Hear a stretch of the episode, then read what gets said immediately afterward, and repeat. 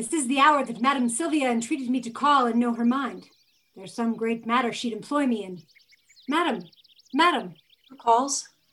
Your servant and your friend, one that attends your ladyship's command. Oh, Sir Eglamour, a thousand times good morrow. As many, worthy lady, to yourself. According to your ladyship's impose, I am thus early come to know what service it is your pleasure to command me in. Oh, Eglamour, thou art a gentleman. Think not I flatter, for I swear I do not. Valiant, wise, remorseful, well accomplished.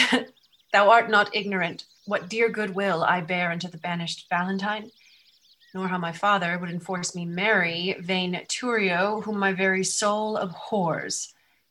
Thyself hast loved, and I have heard thee say, No grief did ever come so near thy heart as when thy lady and thy true love died, upon whose grave thou vowedst pure chastity. Sir Eglamour, I would to Valentine, to Mantua, where I hear he makes abode and for the ways are dangerous to pass, I do desire thy worthy company, upon whose faith and honor I repose. Urge not my father's anger, Eglamour, but think upon my grief, a lady's grief, and on the justice of my flying hence to keep me from a most unholy match, which heaven and fortune still rewards with plagues.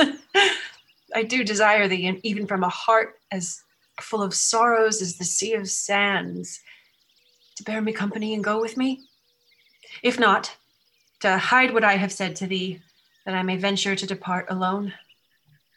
Madam, I pity much your grievances, which, since I know they virtuously are placed, I give consent to go along with you. Recking as little what betideth me, as much I wish all good befortune you. When will you go? This evening coming. Where shall I meet you? At Friar Patrick's cell, where I intend holy confession. I will not fail your ladyship. Good morrow, gentle lady. Good morrow, kind Sir Eglamour.